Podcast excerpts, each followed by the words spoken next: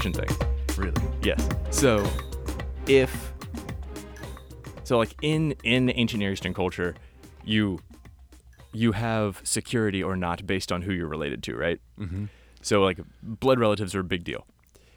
So, somebody pointed out that if you assume that it's Moses' son who gets circumcised, who gets circumcised and then gets touched, that when she does that, what she actually says is, "You are is now you're definitely my blood relative."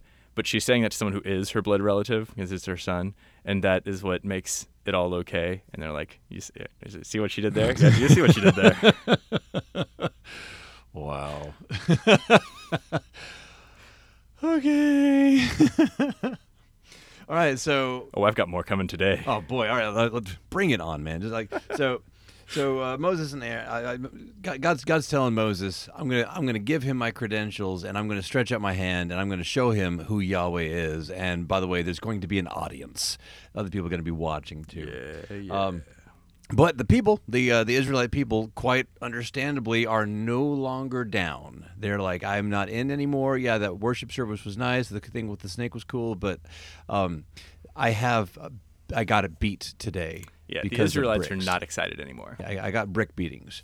Um, they didn't beat them with bricks, obviously, because that's. no, no, but but but they, you know, on account of the bricks. Yes, on account of the bricks, and so they uh, and so they were no longer in, and so like, you know, Moses was distraught, um, and so so in any case, um, we we do get like a another expert genealogy here, which we are going to Skip. entirely ignore, uh, just because like hey, these people existed and they mattered, but they're not germane to this discussion. and So Yes. we're gonna we're, we're gonna just skip it. Uh, I, I th- again, I feel necessary to mention that with all the details we're going to talk about today, like the the basic outline that you're supposed to get the point of is very simple, right? Like Pharaoh says, "I don't know who this God is. I'm not listening to him." God says, "Let my people go," and Pharaoh says, "No, who are you?" And God then is like, "All right, we're going to do plagues until you change your mind." Plague, plague, plague, plague, plague, plague. Pharaoh, yeah, okay, they can go. I see who you are now. Like, right? So at a high level, like if you're getting that from this story, you've got the like you've got the important stuff. Right. And so all the stuff we're talking about, like we're gonna give some examples while not going into every single time this shows up in the story. We're gonna talk about things like, those are details and those are fun and those I think like enrich the story and make it more meaningful.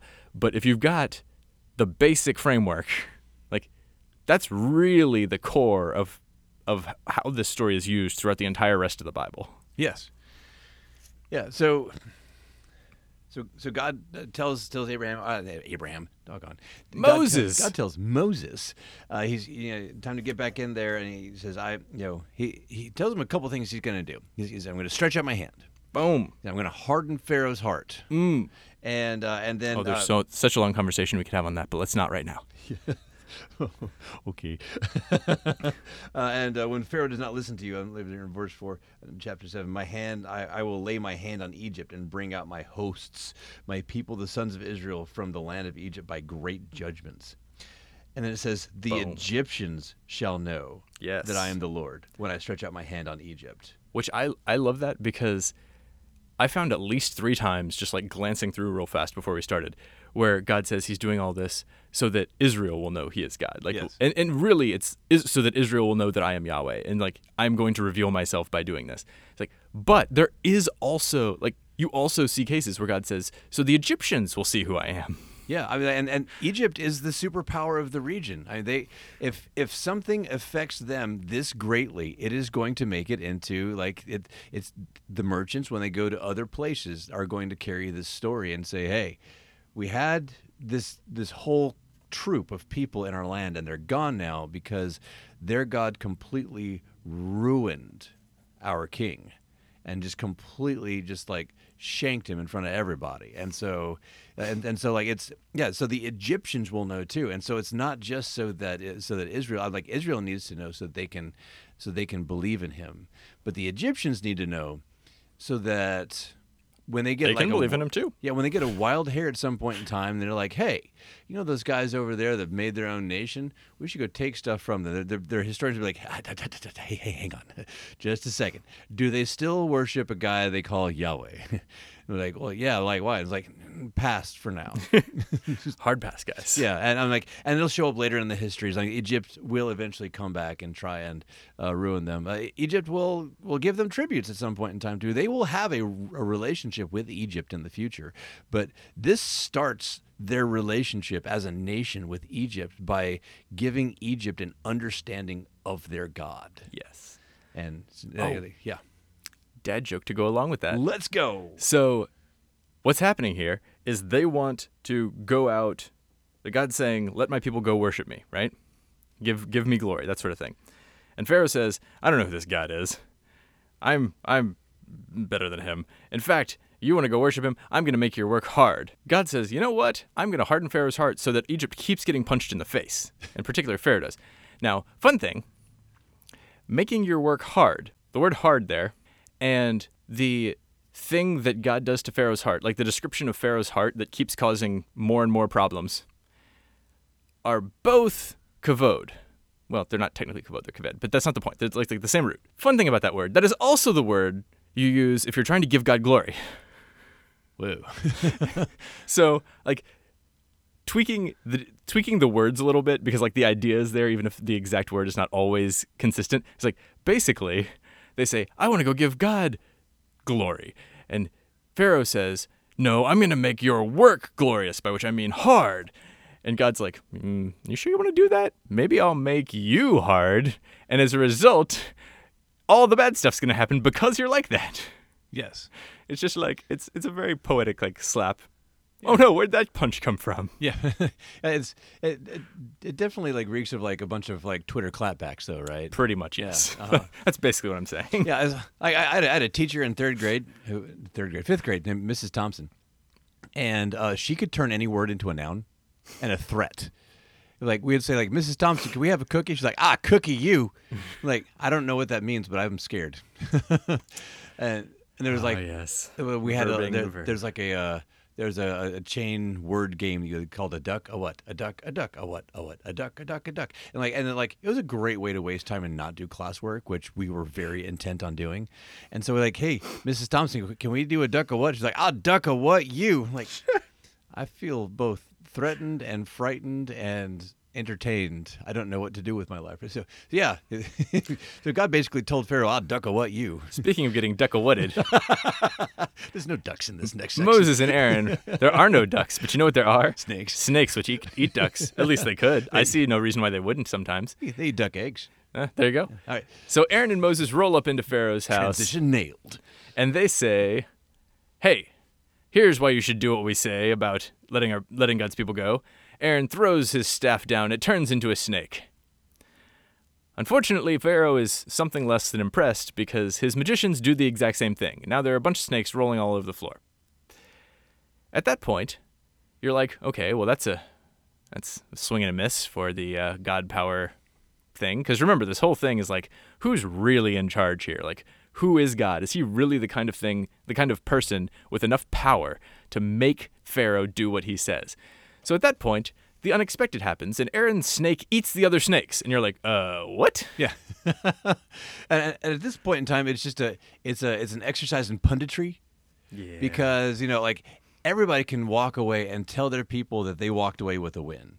Uh, because um, you know, like the the Israelites can walk away and say like our snake ate his snake, like our, our snake ate his snake, and the other guys can say like our guys made the same snakes, they made more snakes, whatever if they ate them, but like their their their, their God isn't any different than what our human magicians have. So like you know w- whatever you got, like you know, like show you know, you know pull pull the other one, and they of course get you know tossed out on into the street again. Which interesting fact. So, turning a staff into a snake is actually like a parlor trick in the Middle East. That's fairly common even today, um, because there are certain snakes that you can like. They basically they have a nerve cluster that you can jam your your uh, finger into, and they'll just go rigid. Like, and you'll, you, people can even like touch them, and you can use them to, for a walking stick and whatnot. But then when you throw them down, the force of that jars them awake, and they start being a snake again. However, regardless, like the point of the story is clearly not, oh, well, they could probably have used this trick. Like the point of the story is something crazy is going on, and this is like God's competing power kind of thing. Yeah. Yeah, and, and, you can you can try and demystify this all you want to, and and the point still comes back to the idea, like you know, like God has sent these guys here, and they are going to show increasingly more dramatic signs. And Pharaoh's people are going to replicate them a couple of times. And whether or not you believe, no, they actually had uh, empowerment from their local gods because you believe that there were actually like, you know, whatever spiritual powers they're present in the area, or if you think they just like they found a way to hack nature. It, it, it doesn't matter. It, the, the point is still God is going to compete with the power of a superpower and come out way on top. Like the, the next day, God sends Moses and Aaron out to the river and says, okay, strike the water. And the entire river becomes blood. Uh oh. And I, I referred to this last time, or I'll refer to it again. There's nothing more poetic than turning the Nile River blood because that's where they threw all their babies. Yeah, because Pharaoh's been trying to kill all the Hebrew ago. children, and now all of a sudden, like the source of life in Egypt turns to blood. Yeah, and and that this is 80 years ago now because because uh, Moses is 80, and so this will have been something that will have lived in their history. If for 80 years you point to the Nile and say, for a time they were throwing all of our male children into that river, and we lost an entire generation of men because of that wackadoo who's up there in the palace the you know the, the Nile for them is not going to be a friendly thing. Yeah, it, it like it waters the crops, but it's going to be a bitter symbol for them. And when suddenly it becomes that that bitter symbol becomes very clearly like, no, look, this is this is literally our people's blood on your hands.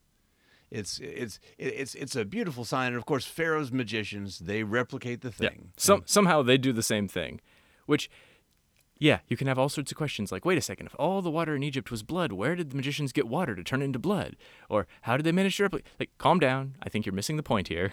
Yeah, The point here is again, we're having a god fight, and two important things have happened. First, Pharaoh's magicians have managed to replicate the miracle, so it's like they're still on even ground. But at the same time, Pharaoh's magicians have managed to turn like a few pitcherfuls of water to blood, and God has managed to turn like the Nile River yes, to blood. Yes, and and so like they're, they're, like okay, and and this this counts as like you know it's it's considered one of the plagues Yes.